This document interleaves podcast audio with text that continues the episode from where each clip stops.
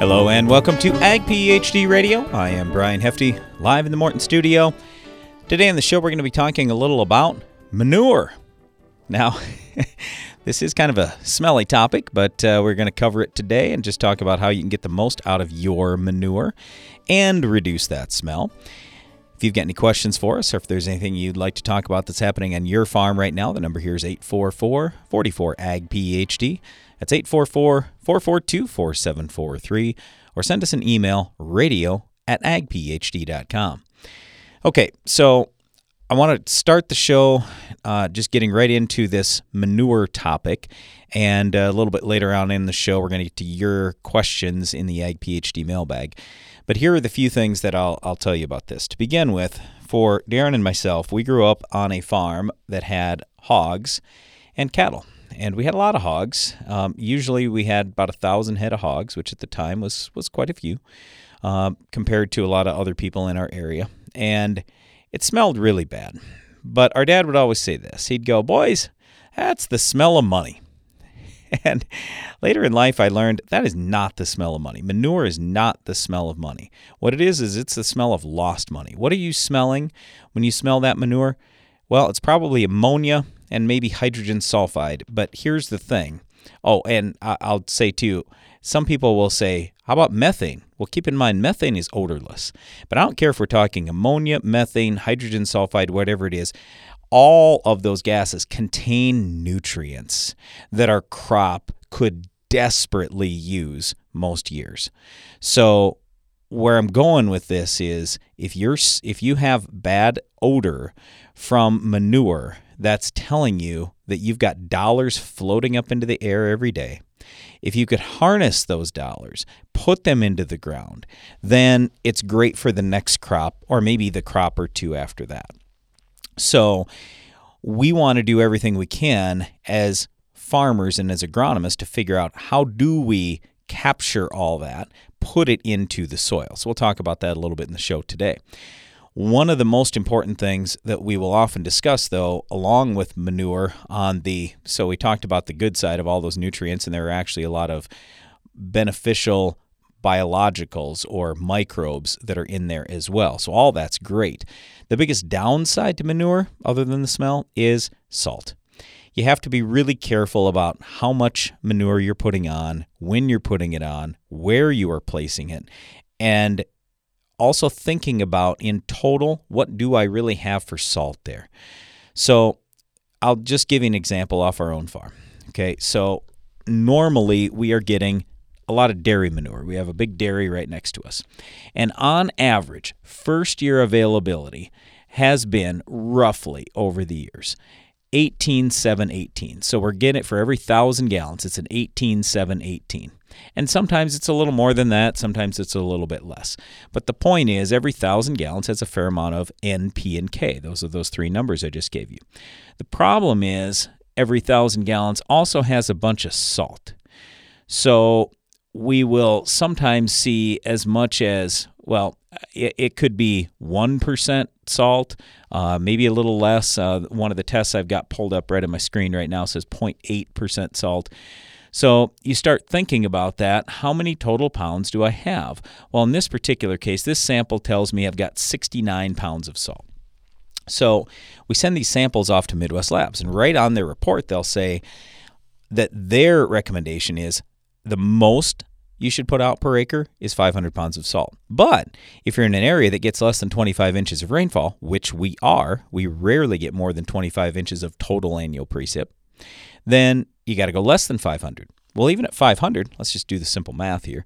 So if I take 500 and I'm dividing that by 69, that means I could put on about 7,000 gallons, at 7,200 gallons. Well, the dairy wants us to put on 12,000, maybe 15,000 gallons. So you go, huh, you are not in the best area for rainfall, and you want to put on all that salt. How can you get by with that? Well, look, we can't get by with that if we're going to put it in the top six inches. I'm going to tell you right that that right now. So what we're going to do, and what we've we've done some of this in the past, is place it deep. We're going to inject a lot of manure 16, 18 inches deep in the ground. Now, I was telling, I was talking to someone about this. Even in the ag industry just yesterday and they go, Oh, isn't the stuff going to leach out? I said, Oh, wait a second here. We have nothing in that manure that's leachable hardly at all, other than a tiny trace of boron, a little bit of sulfur, and then nitrogen. But the nitrogen is not in the nitrate form initially. Now, there will be ammonium nitrogen that is going to attach itself to soil fairly well, and eventually, yes, it's going to convert, convert over to nitrate. We also have organic nitrogen that's going to release over a period of years. It's not available day one. So I said, day one, no, we really don't have anything that's going to leach out. But it depends a lot on, and I was saying earlier, when you apply manure. If you're going to apply it late in the fall, you're usually fine. You got to plant early in the spring. We'll have roots down to 16, 18 inches easily within three weeks after we plant. So there's no problem. We're sucking that out. Now, if you were putting it on, let's say today, and you still have two months to go, or maybe three months before freeze up, then yes, you run the risk of having some leaching. So that's where some people will use cover crops or they'll seed a fall crop. Next thing, I was talking about the 18 7 18 that we usually will get. So let's go back to this. Let's say I wanted to put 12,000 gallons on. I multiply the 12 times the 18. That means I've got 216 pounds of nitrogen. A lot of our soil is over 20 CEC, cation exchange capacity, that is. So there's no real problem with that. I can certainly put 216 pounds on, especially when I figure it's in the ammonium form, not the nitrate form initially. I also want to look a lot at what crop am I raising. So eh, how, how much yield am I going to get? How many of those nutrients am I going to suck out? Because what you don't want to have happen is you start over applying and over applying and over applying, and pretty soon you create nutrient deficiencies in your soil. So that's why we always recommend doing a complete soil analysis. You don't have to do it every year, but every two years, every four years, do a complete soil analysis, see what you really need. A lot of people think manure is a complete fertilizer. It's rarely a complete fertilizer. You often have to supplement it with certain specific nutrients, and if you don't, your crop suffers. So we'll talk about manure and get to your calls and questions here during our Ag PhD radio show. Stay tuned. No matter what time of the year it is on your farm, with a Bayer Plus rewards program, earning and redeeming rewards are always in season. Because when you buy two or more eligible seed or crop protection products throughout the year, you earn $3 per acre in cashback rewards. Cash you can redeem and reinvest in your farm later in the season. That's Bayer Plus Rewards, and that's how we're helping make every part of your season, well, rewarding. Visit mybayerplus.com to learn more. See program terms and conditions for full details. Don't turn your fertilizer application plan into a guessing game. Understand exactly how much fertility you need to reach your yield goals with the Ag PhD Fertilizer Removal app. Simply enter your crop and your yield goal, and the Ag PhD Fertilizer Removal app calculates the amount of nutrition needed to keep your crop healthy and working for you. Quit playing guessing games with your fertility needs. Download the Ag PhD Fertilizer Removal app today. Available on the Apple App Store and in Google Play. Are you combining around weed patches, waiting for weeds to dry down, or tired of spring burndown failures? Save time, nutrients, and moisture by including a Valor herbicide brand in your fall burndown program. Valor provides excellent residual control of tough weeds, including kochia, mare's tail, prickly lettuce, dandelion, plus suppression of bromes. Proactive, effective weed resistance management starts in the fall. Get a clean start for your next season with Valor herbicide brands. Always read and follow label directions. AgroLiquid is precision crop nutrition. That means being committed to product performance, to research and field testing, and to superior agronomics. Most of all, AgroLiquid is committed to delivering precisely the right nutrition in the right way, including seed safe planter plus side dress applications and foliar applications with low burn risk. AgroLiquid. Apply less, expect more. Find a retailer at agroliquid.com.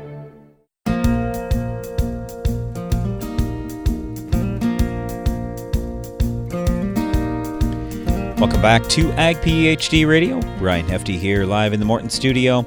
Today on the show, we're talking a little about manure. We are also going to get to your calls and questions here a little later in the show. If you've got a question for us, just email us radio at agphd.com. All right, so first on the show today, we've got Dan Anderson with us. He is with Iowa State University. Dan, how are you today? Doing great. Thanks for having me. You bet. Thanks for being on the show. All right, so I want to start you with this question. I, I was just talking to a few people about manure yesterday, and they said, hey, aren't we getting a lot of nitrogen restrictions and regulations and everything else? So, can you tell us anything about any regulations that would be uh, either current in Iowa or being proposed in Iowa where you're doing some research work to try to help set uh, whatever the guidelines should be for farmers? Yeah, and I think in Iowa, we have no new regulations really this year that substantially change how we're managing our manure. So in some ways, that's nice, but certainly it is always a conversation uh, that we continue to have. Uh, a big topic is how much nitrogen should we really be putting on, right? Uh, we've Yep. all moved towards this precision ag movement, Right. and we want to get the most from our manure. Uh, so it seems like we've been doing this for a long time. We should know how much we put on, but the truth is, the better we get at utilizing that manure, right, with precision instruments, better application, the more we can tailor some of our recommendations. So we continue to work on that. Timing is always important. Uh, certainly we know winter is risky and our liquid manure is already prohibited in, in winter, but uh, we still have some discussions about how early can we go in the fall. Uh, corn silage has started coming off. As soon as corn silage comes off, manure often will start going on. Uh, it is a short window, but we know warm temperatures sometimes can impact our ability to hold onto that nitrogen for the next growing season. Uh, so we have some work on timing of application and how that impacts nitrogen loss uh, that hopefully we can use to advise on what looks like some good regulations. To complement that, of course, we're putting some cover crops in there to see uh, how they impact it and can they hold on to some of those nutrients uh, for future use. Yeah, that's what I was just going to bring up. Stabilizer or cover crop. And I know on the East Coast there are a lot of farmers who are going with the cover crop thing because they're finding that when they're using the cover crop, it's sucking nitrogen out of the ground constantly and they have very little leaching. So, have you started doing some of that work or you say you're just starting on it now? Well, we've done some of that work. Uh, we've done cereal rye cover crops uh, in Yep. the fall with early manure application and regular uh, timed manure application. So early being October, and now we're Yeah. doing some work with uh, sort of November application. With the early manure application, we saw reductions of 50% for the amount of nitrogen we were losing to tile drains. So pretty substantial by having that cover crop paired with our manure. Uh, we're just starting to get data for what it means when we have better timed application, sort of that November. And then we've modified to really add some treatments that I'm pretty interested in, namely uh, interseeding cover crops at V4, V5, so having them up and growing while that manure is put on rather than establishing our cover crop a little late since we would drill it on after corn harvest given our equipment limitations at the at the research farm.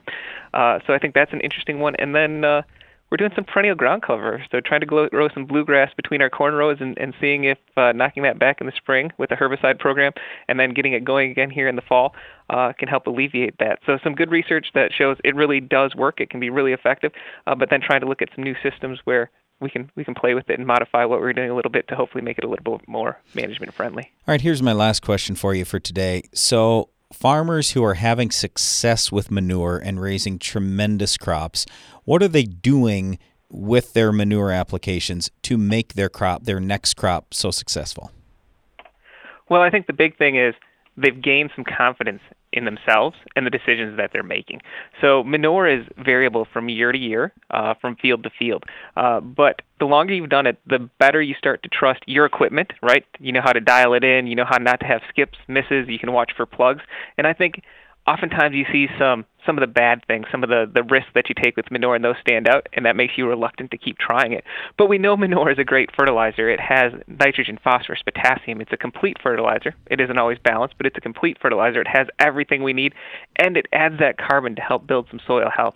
So I think most of those guys have found a way to trust what they're doing, know how their farm and fields respond to that manure so they can trust how available it is for the crop that growing year and then they've really built some soil health into into their uh, their fields Real quick, you made the comment it isn't always balanced fertilizer. So, which nutrients are most out of balance when the farmer wants to raise corn, let's say?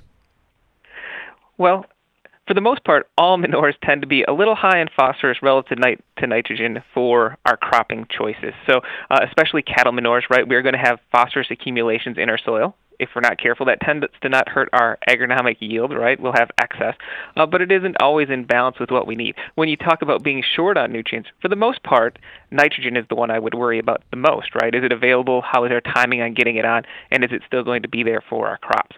Uh, but most of the micronutrients, sulfur, uh, iron, zinc, cobalt. They're all going to be there present in our manures to supply some of those micronutrients that our crops need. It's really a concern of are we building too much of these salts up in some of our soils where maybe we don't have as much rainfall from year to year? Or uh, are we getting our potassium extremely high and out of balance with some other things that we have to pay attention to? And soil sampling, using your soil testing results, can really help you see where you are in that, that sort of program. We've been talking to Dan Anderson with Iowa State. Dan, great stuff as always. Appreciate having you on the show. Thanks for having me. You bet. All right, next we're going out to Illinois. Got Keith calling in. He farms out there. Hey, Keith, how are you? I'm doing all right, Brian. How about yourself? Excellent. So, tell us about manure use on your farm. Well, we pretty much use it on most of our acres. Uh, we've got a hog operation, and uh, we've got um, we're farrow to finish, so we've got about every type of manure, at least as far as hogs go, that that, that you can have, and uh, anywhere from stuff that's pretty doggone weak, and, and other stuff that uh, just doesn't take very much of it, and, and you're going to be out of balance with some, with one of the nutrients. Which nutrients do you often end up out of balance on? If I mean, if you were to just let it go, let's say. Um, be honest with you, it's not nearly as bad as it used to be. I, I heard you talking to Dan about that just a little bit, and it made me think about here probably I'm going to guess 10 or 12 years ago, we started implementing uh, phytase into Yep. our feed rations. Yep. Which, uh, just to explain that, they just kind of lowers, it makes the phosphorus more available to the animal, where you don't have to overfeed them phosphorus. Therefore, it coming out the back end of the animal and making your manure hot in phosphorus. So Yep. we, we are a lot more balanced in that respect than we used to be, and uh, so I I guess to answer your question, I I don't know that we're we're really getting to that point. We kind of it's it basically I guess like you could say that it made it to where we could apply according to nitrogen needs. Uh, you know, instead of limiting the nitrogen because of the phosphorus being so high. Sure. So, is most of the manure you're dealing with dry or is it liquid? It's all liquid. Okay. And when you're injecting it, how deep do you usually place it? I'm going to say probably six to seven inches, Sure. something like that. Yep. Yep. So have you have you done different experiments with higher and lower rates? Well, I want to come back to something uh, Dan had mentioned too about salts, and I'm just wondering if you run into any salt issues or if you limit yourself, you limit your rates based on salt concerns. It seems like we've had more trouble if, which granted, we try to utilize the nitrogen and- go ahead of corn uh, in that respect, but we have had some issues by putting on too much in, in front of beans. Uh, you can just tell in, in the germination and then the way the stuff, the beans come out of the ground, uh, that you really got to watch that. Um, of course, a lot of times with manure, even though it is a, a nutrient and a resource, uh, sometimes you kind of the logistics play a part in it too, as far as Yep. you know how much manure I've got and how much ground I've got to put it on, and and that sort of thing. So. Yep. Oh, I hear you. We've run into plenty of that over the years.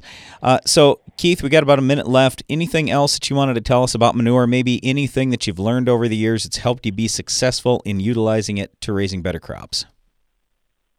it it seems to me like you know of course over over the last 25 or 30 years that I can think of that uh in the last 10 years we've bought equipment to where we can move the manure further away from the farm Yes. and it just seems like that first and second and third year that hasn't seen manure you really see the benefit Yep. now when you just keep you know you keep putting it on some of these acres that have already had it you don't you don't gain the benefit like you do whenever you go on that new ground that hasn't seen it before and you can just see a lot of benefit from years to come after applying it once or twice Yep, I'm with you. Again, we've been talking to Keith out in Illinois. Keith, thanks a lot, and uh, hope you have a great harvest season. have a great one brian Yep, you too. Yeah, on our own farm here, when uh, my parents bought it out from uh, my mom's parents, uh, there was some ground that my grandpa said, "Oh, that's not very good ground." Well, as it turns out, he just applied so much manure there, salt got way overloaded. After a few years, got that problem solved. Really good ground today. We'll talk more about manure right after this. Farming is probably the most natural thing for a person to do. It taught me how to take pride in my work, how to put something ahead of myself. Whether it was getting up early to feed the livestock or working late to bring in the harvest, farming taught me to give it my best no matter the job. My name is Tanner. I'm a farmer. I work for Case IH. Case IH. Built by farmers. Fill once, plant all day. The 3RIVE 3D application system from FMC is a revolutionary in furrow crop protection platform that plants up to 480 acres between refills. The 3RIVE 3D application system mounts to most major planter brands and can be yours at no cost with the FMC Freedom Pass program. To learn more, call 815 362 7747 today. Always read and follow all label directions. Each year brings new and unique challenges to farming, and your operation needs to constantly adapt to meet them. That's why at Ag Biome, we're working every day to bring you new and better solutions, microbial based solutions that protect your crop and help it reach its full potential. To learn more about how we're doing it, visit agbiome.com. That's A G B I O M E.com. Ag Biome, feeding the world responsibly, partnering with microbes for human benefit. Boost your productivity and profitability with Soil Warrior from Environmental Tillage Systems. Improve fertilizer efficiency and your yield potential in just one strip till pass. Now that's ROI. Contact us today at soilwarrior.com. Get an extra semi load out of your grain bin. The End Zone from Farm Shop MFG can increase your stored beans moisture from 10 to 13%. On a 20,000 bushel bin, that's a free extra semi load. Visit farmshopmfg.com for more. Ag PhD has one mission to give you the knowledge you need to make your farm more successful. That's why every issue of the Ag PhD Insider magazine features crop fertility and pest management tips, insights into the world's highest yielding farmers, updates and results from our in-field research trials, as well as the latest agronomy information from Brian and Darren Hefty. We put it all in one place so you can make your farm more productive and profitable. Subscribe to the Ag PhD Insider at agphdinsider.com. Heat, drought, wind, hail, northern corn leaf blight, gray leaf spot. If your corn is under stress, you are too. Get Veltima fungicide, swift activity, with fast payback, an expanded application window.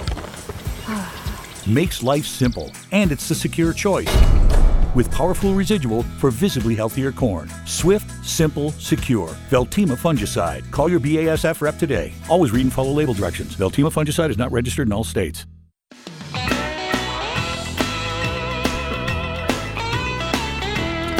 You are listening to Ag PhD Radio. I'm Brian Hefty. We're broadcasting today from the Morton studio, just talking a little about manure. Pretty soon, uh, we're going to get to your questions in the Ag PhD mailbag as well, getting a lot of those in. But right now, we're going to go to the phone lines. We've got Riley calling in from up in Canada. Riley, how are you doing today? I'm doing well, Brian. How are you doing? Excellent. Uh, it's uh, it was nice to see you at. Uh, let's see, I'm trying to think of what what event it was I saw you at. Uh, not all that long ago that we had, but uh, anyway, it's it's good that people are getting back out again after COVID. So, anyway, uh, yeah, it's good. Go ahead. yeah, no, it was it was very good to see you down at the PhD field day. had a lot of fun down there. Good. so we're talking manure here, and I was just curious up in your country in Canada, are there any regulations that you have to to uh, let's say navigate when you are applying manure? Yeah, so there is there is some regulation. For the most part, they are looking at looking out for the guys who are applying it on the same field every year, just over applying. Sure. So the the regulations are so far away from what I would deal with that I don't really I'm not too concerned yeah. about it, but it is something in the back of the mind. Um, the big one would be parts per million of phosphorus. Yep. Um, once you get over 50 million, or sorry, 50 parts per million of phos in the soil, then you're in their testing program, and there's limitations on how much phos you can apply to your ground. And then the other one they have is they audit the manure management plan. So every time sure. a barn gets applied on a field, you have to submit a manure management plan to the government, and they will come out and audit guys. And if you have over 150 pounds per acre of nitrogen left, then the person who submitted the manure management plan can be subject to a fine. But most sure. of the time, it's just a warning they would get. Yeah. Yep. So, and they're they're pretty good with that. Like if you have hail on your crop or if it's Yeah. adverse weather conditions, they'll they'll work with you. It's it's just if your gross negligence is basically what they're looking for. Sure. Yep. Yep. Gotcha. So what what kind of manure are you applying? Is it cattle manure, hog manure, chicken manure? So we we get liquid hog manure, Yep. and I get three different types. I have from a feeder barn, which is very hot on phosphorus and nitrogen. Yep. And then I get from a nursery barn, so that would be like iso weanlings, Mhm. and that uh, there they wash a lot and small, so we get a lot of water and not a lot of nutrients. Sure. Then we get some from a sow barn as well, so that would be halfway in between. Gotcha. So, what have you found over the years in terms of using all all these different types of manure? What has given you the best success on your farm? Um, I uh, I'm going to use a bit of a line from Chad Henderson. If uh, if ounces are good, pounds are better. yep. Um, that is not the case with manure. Less is more. Yep. So cover cover more acres at a lower rate is going to help more than putting big rates on small acres is what we found. So if you can top up with commercial fertilizer and have a good base from the manure, that's a springboard to help the yields is what we've found over the years. Yep, that's exactly what we found as well. Have you tried any deep injection, or have you basically just run, let's call it six inches deep or so? Um, so I bar- we get everything custom applied. Okay. and I try and barter with the custom guys to go as deep as they they can. And the deepest we've got them to go is nine inches, Oh, and they don't like the fuel bill on that very much. right. So most of it would get applied at four to six Sure. inches. Yep. Yep. And I actually have a question about Sure. that for you. Go ahead. Um, I'm thinking about deep ripping my field with like an 875 Yep. ripper. Yep. Should I go out and rip before they inject or after they inject? What would be best? Well, uh, the challenge doing it after is when are you going to be able to get to it? A lot of times with manure, we run into we're right at the end of the season, and now they just put a bunch of liquid out there, and are we even going to be able to get out afterwards? So, I mean, ideally, I would tell you after would be great, but you got to give it a little time to dry back out again. Uh, it, It's just I mean, we think we're far north, and you're I don't I don't remember you know 500 miles north of us. So yeah, we're six and a half hours from you. right. So right. So and, and that's by the way driving really fast. So I, I I I would yeah the speed limit here in South Dakota for anybody anybody listening who doesn't know what it is it's 80 miles per hour, uh, and it's almost that fast in North Dakota. But anyway, the point is I I. I- It, it would be great if you could do it afterwards because then you can stir that a little bit more, and I would prefer that. But I don't know if you're going to have the time to do it. Okay, yeah. No, that that's kind of what we were thinking is we'd go out before, and Yeah. then we'd try and run our chisel chisel plow through it after. Yep. Um, just uh, pretty much on the frost or right as it's freezing up. Sure. Yep. That's kind of what we do now. Yeah. Yep. All right. Well, hey, Riley, it's been great talking to you. Look forward to seeing you again sometime soon. Yeah, for sure. Look forward to coming down this winter again. Sounds great. All right. Next, we got Jason calling in from Indiana. Jason, how are things going in Indiana today? Oh, great! Just ran my first uh, little field of beans. How'd it go for yield? Uh, kind of trying ground. Uh, missed some rains. Not quite on par, but about what I expected on that field. Sure. So a little below average then. A little bit below, yeah. Yep. Okay, so you have hogs, and with your hog manure, I, I guess I was just curious, what are you doing for application? Oh, and by the way, are we talking liquid manure here or dry for your farm? Liquid. Okay. We've got about three or four million gallons of hog manure. Okay. So, any good tips you have for us on what you've done with that manure and how you've applied it that have led that's led to better success with your next crops? Well, you've got to manage. Um, you know, we get more rain. We're like 43 inches per year, so I'm jealous. Yes. we do it. we do it twice in the spring and in the fall. Oh. Um, probably economically, spring works best. It's just some years you just don't get those dry conditions. Sure. Uh, but our custom applicator guys up to 40 foot wide with a quad track, know, 30 inch track. So yep. as long as it's decent, he gets it on. Uh, but we, we just try to lower our rates and get us across as many acres as possible. And uh, it's we've changed our agronomy aspect in with Y drops and late nitrogen. So we'll in the spring we can get by with just using uh, the spring manure and then just adding you know 50 units of nitrogen, whatever. And then the fall usually takes a little bit more, but that's we're trying to get across uh, you know a thousand to twelve hundred acres with that Sure. uh, four million gallons or so. So, are there any mistakes that you've made over the years that you're willing to share with us that uh, you say, Oh, boy, yeah. I, I want to make sure that I don't do that again because that did not work out well? Yeah, it's it's usually just been laziness. You know, the you know the guy uh, didn't get the barns all the way empty in the fall, so now we're going in over the winter, and now we have a wet spring. So, you know, they're not our pigs; they're Tyson pigs. We we want them to be healthy. So if it gets close to where it's full, then you got to make bad agronomic choices because you got to get that manure out. So uh, that's why we do it twice, and I try to not get ourselves in a in a pickle. But it's been all wet application. It's been our problems. Um, 2019, you know, we just continue to get these eight or ten inch rain per month, March, April, May, and um, got a little jam there. But if we can put it down dry, then um, it's the best fertilizer in the world. Yeah, I agree with you 100%. I got about 30 seconds left, Jason. Do You have any last comments for us on manure or manure applications on your farm? No, I, I, I've talked about it a few times. You know, in the spring towards corn, and in the fall we're doing to this relay wheat after corn. So we'll plant early corn, we'll apply manure, and then we plant wheat in 60-inch quad rows at low populations, and it allows the uh, wheat to absorb the ammonium nitrogen and tiller, Yep. and the tillers help uh, fill the rows, and then we plant beans in there.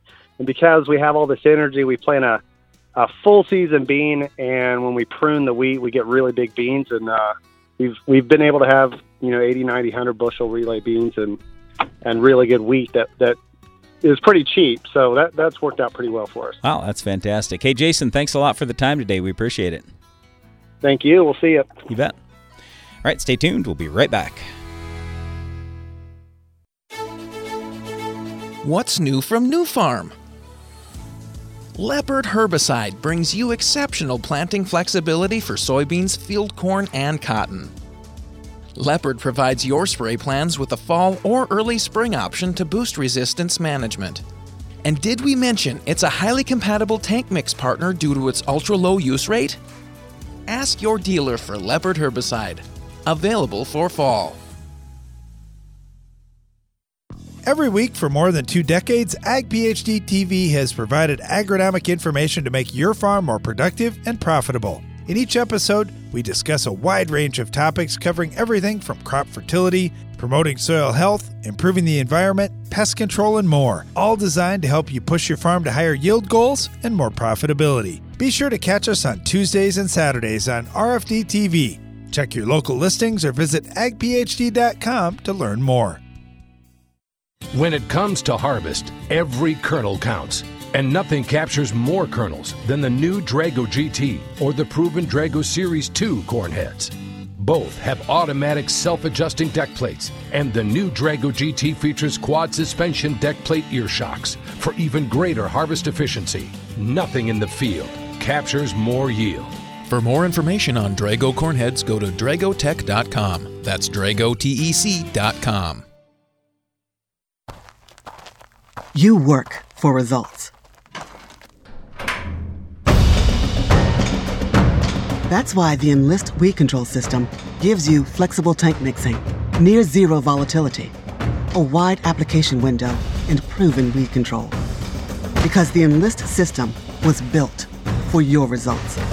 Get better weed control with no ifs, ands, or buts at enlist.com. Enlist.com.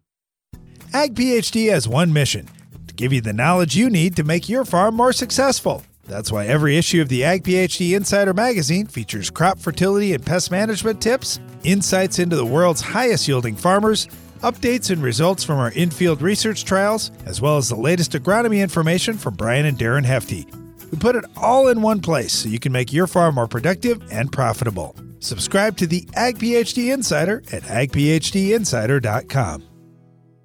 Are you combining around weed patches, waiting for weeds to dry down, or tired of spring burndown failures? Save time, nutrients, and moisture by including a Valor herbicide brand in your fall burndown program. Valor provides excellent residual control of tough weeds including kochia, mare's tail, prickly lettuce, dandelion, plus suppression of bromes. Proactive, effective weed resistance management starts in the fall. Get a clean start for your next season with Valor herbicide brands. Always read and follow label directions.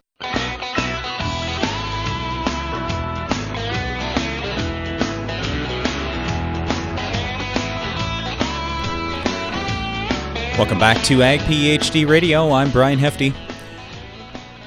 We're broadcasting the show today from the Morton studio, just talking a little about manure. If you've got any questions for us, you can certainly call us here, 844 44 AG PhD. That's 844 442 4743. Or send us an email, radio at agphd.com. We're going to get to the Ag PhD mailbag in just a minute. Before we do, just to kind of wrap things up on manure, I thought it was good that both Riley and Jason made the same comment that we have found over the years that applying lower rates of manure on more acres usually gets you further ahead. If you are going to apply high rates of manure, you've got to be really careful for a few different reasons. One, salt. That's my number one concern all the time with higher rates of manure especially if you're going to be closer to the soil surface and closer to where you're going to plant that seed. Uh, let's see, it was Keith earlier in the show. I was just looking back at my notes here. Keith had made the comment too much manure in front of beans was problematic for germination, and that makes complete sense because soybeans are more sensitive to salt than corn or wheat. So you have to be even more cautious about using higher rates of manure in front of crops like soybeans. Now, you certainly can use manure in front of soybeans. I know a lot of times that's to some degree frowned upon, but we've put manure out in front of beans and we've had fantastic soybeans. The probably the biggest concern for a lot of guys is the excess growth that sometimes you will see in these soybeans. In other words, they'll get tall, some people call them rank, and I would just say make sure you have really high levels of soil test potassium before you're putting that manure on. The reason why is because if you have lots of nitrogen and you don't have a lot of potassium in that soil, you get your ratio out of balance very fast with soybeans. Doesn't happen so much with corn, but it does with soybeans. So once you get those beans really tall, then you're more the, the bean is more apt to get a disease issue, and that's the problem that we've seen. And certainly, you're more apt to have lodging issues, especially when you don't have high levels of soil test potassium, as well as pretty good lo- levels of copper and manganese. Those are the three key nutrients for crop standability and strength of the stalk. Whether we're talking corn, soybeans, wheat, or any crop, it's potassium by far and away number one, but copper and manganese are also very important in that as well. All right, let's get to the Ag PhD mailbag. It's the mailbag. Okay, first question comes from Gary. He says, I'm asking about my CRP acres, and I know I had asked a question about my CRP recently. Uh, oh, and Gary's from Minnesota, by the way. Uh, oh, sorry, Iowa, on the Minnesota border. Anyway, we had answered Gary's question earlier about thistles by saying he should apply some milestone out there. Well, his question is when should this be applied, spring or fall? Now, Gary, that is an outstanding question, and here's why. Because a lot of people will say to you and to me and to everybody as farmers, oh, fall is the best time to control perennial weeds. Well, that all depends on what's your definition of fall. To me, my definition of fall is as soon as September hits, I'm into fall. Technically, the definition is September 21. For some people, the definition might be when the weather turns really cold. Here's my point I don't care about any of that stuff. What I do care about is you have to spray your herbicides on weed on perennial weeds that you want to permanently kill, not just burn the top growth down, but permanently kill. You got to get that sprayed at least a week or two before your first killing frost. So if like in our area, for example, October 10th is our normal first frost date, that means that I should be spraying pretty darn soon here.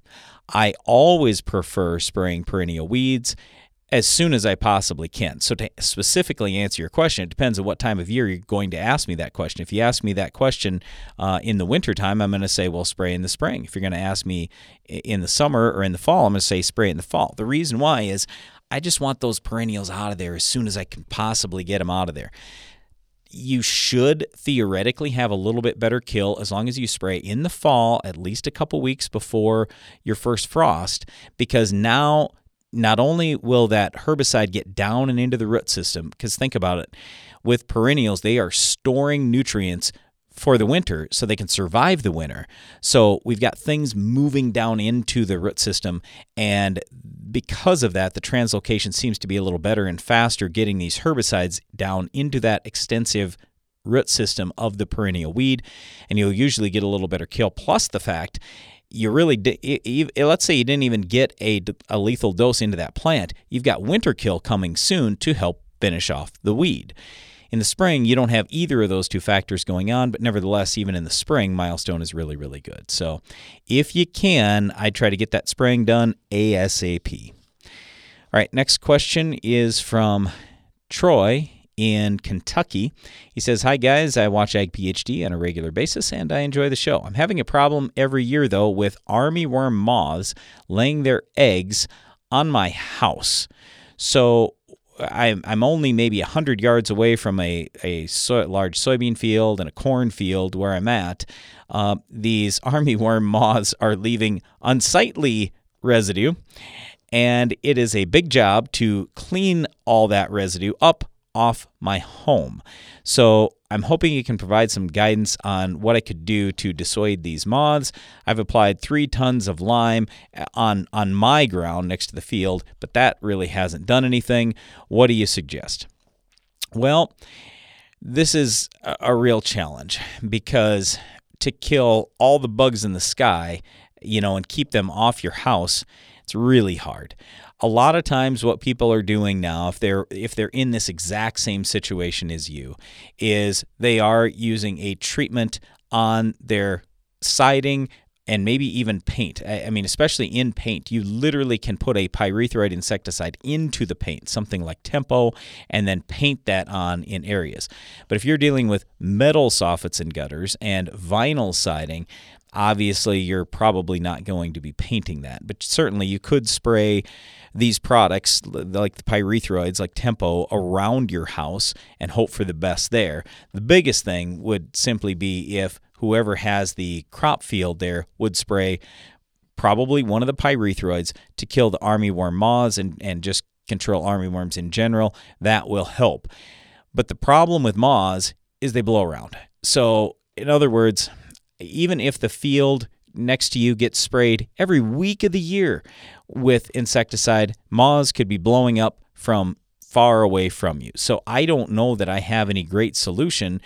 We're probably always going to have that to deal with to some degree. But again, if it's me, I would probably try using some tempo on all of my property at about the time of year when these moths start to show up. Figure the tempo is going to have two to three week, weeks worth of residual. So, in other words, you'd have to reapply in two or three weeks, and then you should be in pretty good shape. A lot of times the moths will be in the grass and then they'll go to the siding. So, hopefully, they, they get in the grass, they, they eat the pyrethroid, they die, and they don't cause a problem on your house. That's the best that I would hope for. All right, next question comes from Kevin in Missouri. He's, he sent in a picture for us, and it's a picture of a soybean leaf. And here's here's his uh, question. He says, "Can you tell me what you guys are seeing? Once in a while, I see a leaf that appears to be a sunburned leaf. Is this something that should be worrisome? I've attached a pic. Okay." So, Kevin, yes, it does kind of look like sun scald to me. And Sunscald typically is not this big yield robber or anything you need to be exceptionally concerned about. But to be on the safe side, if you want to, you could take some of those plants that, uh, that have, again, what we believe is sun, scald and send those into a plant pathologist and have them take a look and just make sure you don't have some kind of disease out there. Obviously, the disease would be uh, much more problematic. Sun scald, yeah, usually not a real big issue. All right, and then Jared sent a question in saying, Hi guys, we are about to be deluged with plot results and trial results on corn and soybeans. Do you have any suggestions on how to evaluate product performance by looking at yield results, especially from one plot to the next? And what order would you consider these factors? Product performance, product strengths or weakness, cost of the product. So, those are kind of my questions. All right, Jared, we appreciate that and I think that's a good one to start our next segment with is just talking about how do you really evaluate some of these trial results. Stay tuned. You're listening to Ag PhD Radio.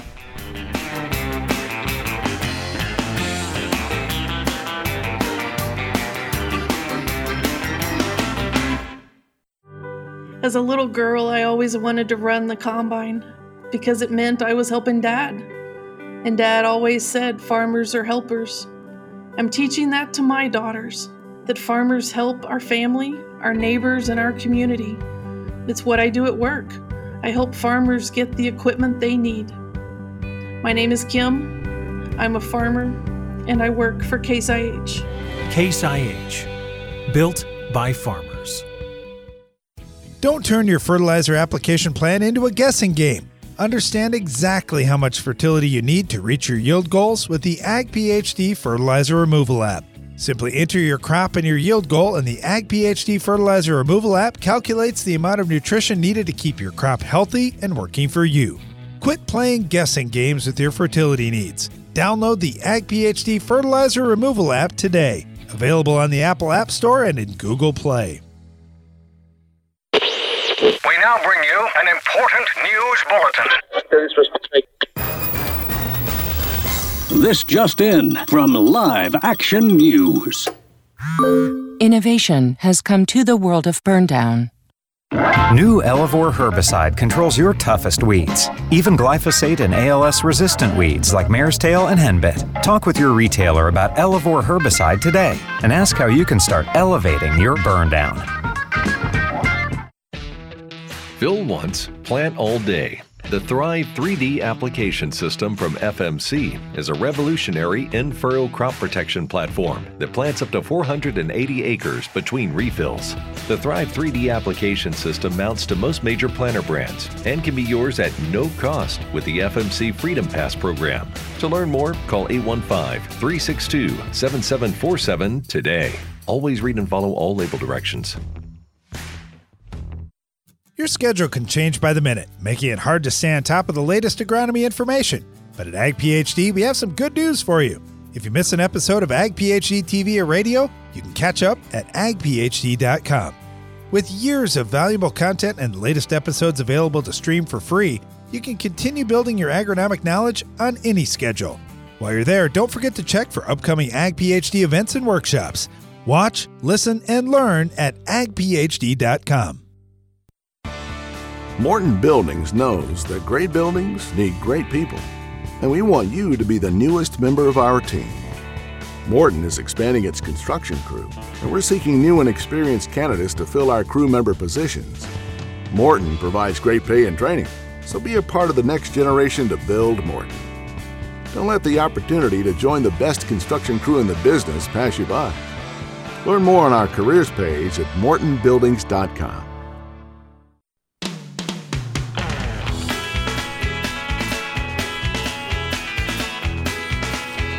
Welcome back to Ag PhD Radio. I'm Brian Hefty live in the Morton studio. Right before the break, we get a question from Jared who asked about plot results and how do we how how should we evaluate product performance when looking at these yield results and in what order would we consider these factors product performance, product strengths or weaknesses, and cost of the product?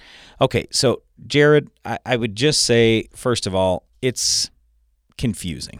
It's not easy, in part because the winner this year is almost never going to be the winner next year. So as soon as you hear that, you go, well, why am I even looking at all these plots? No, we have to look at plots. We have to evaluate things. But the first thing that I'm usually concerned about is what are my weaknesses in my particular field?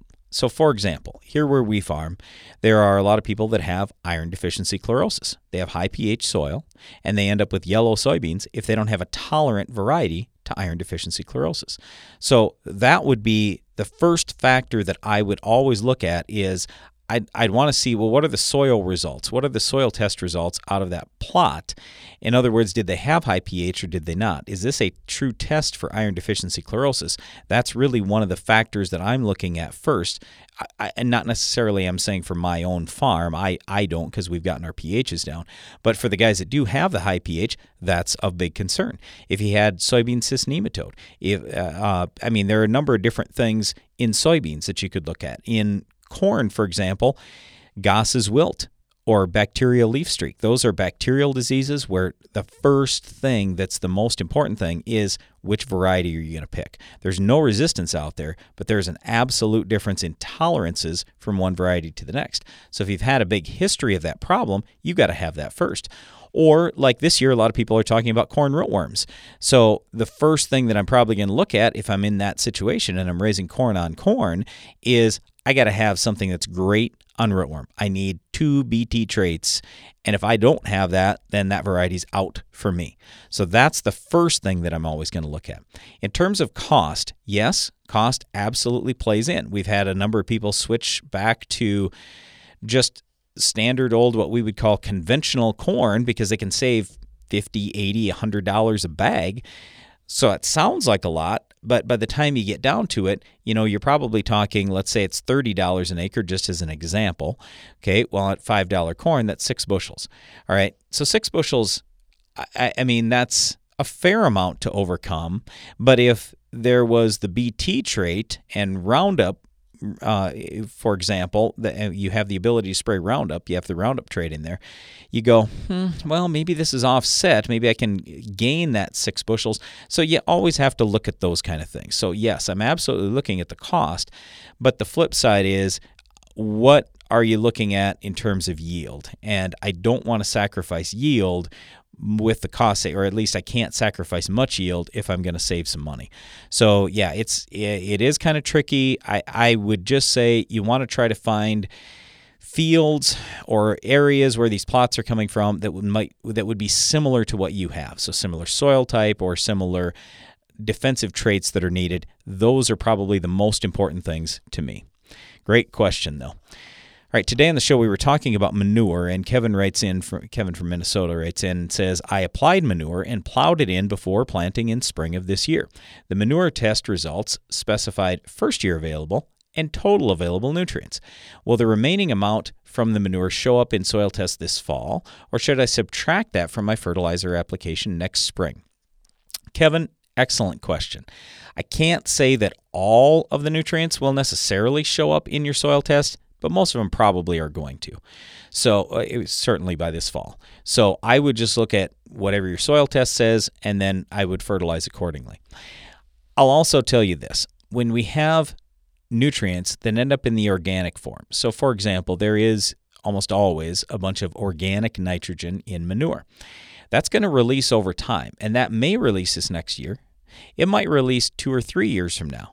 So, the great thing with manure to some degree is that it's kind of a controlled release fertilizer. Some's going to be available. In fact, a lot is going to be available right away, but there's a lot that's going to come available over time.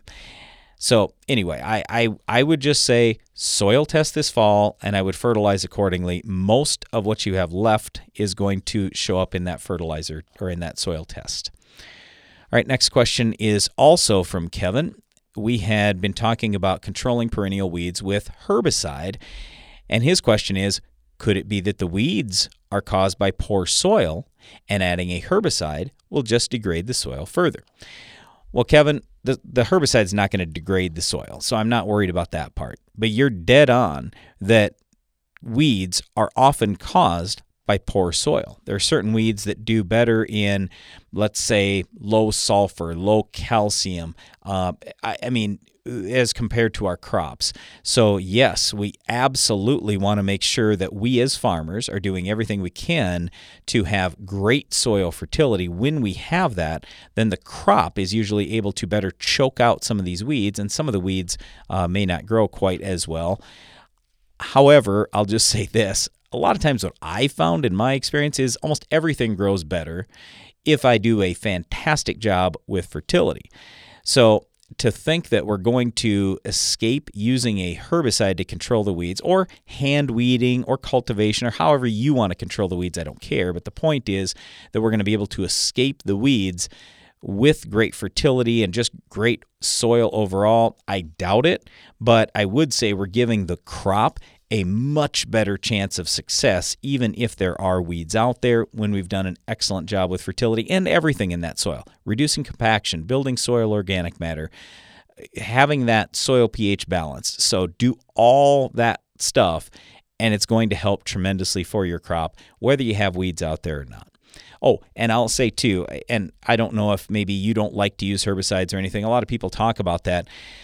I'll tell you something that my dad told me when I was young. He goes, you know, if there was a way to use no herbicide, that would be fantastic because all herbicides will hurt the crop to some degree. Because even if they don't, if it doesn't look like it hurts the crop or anything, it still takes some energy for that crop to metabolize the herbicide. But he said the problem is we can't just wave our magic wand and get rid of those weeds. And even if, let's say, we went out and pulled the weeds every day, you were still going to suffer some yield loss because even though we don't see the weeds or they're very small, they're still taking water and nutrients away from our crop. And there's still competition there, and that crop senses it.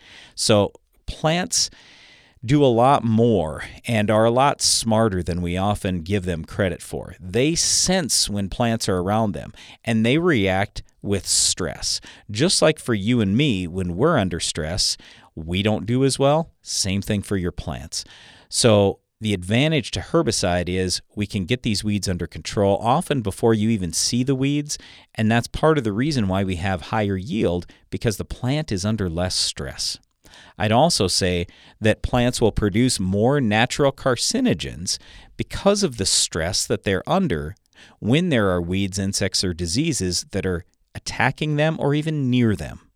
So we often can have much, much healthier crops by using pesticides. Now, granted, we have to use those in moderation at labeled rates, use the right products, and all that kind of thing.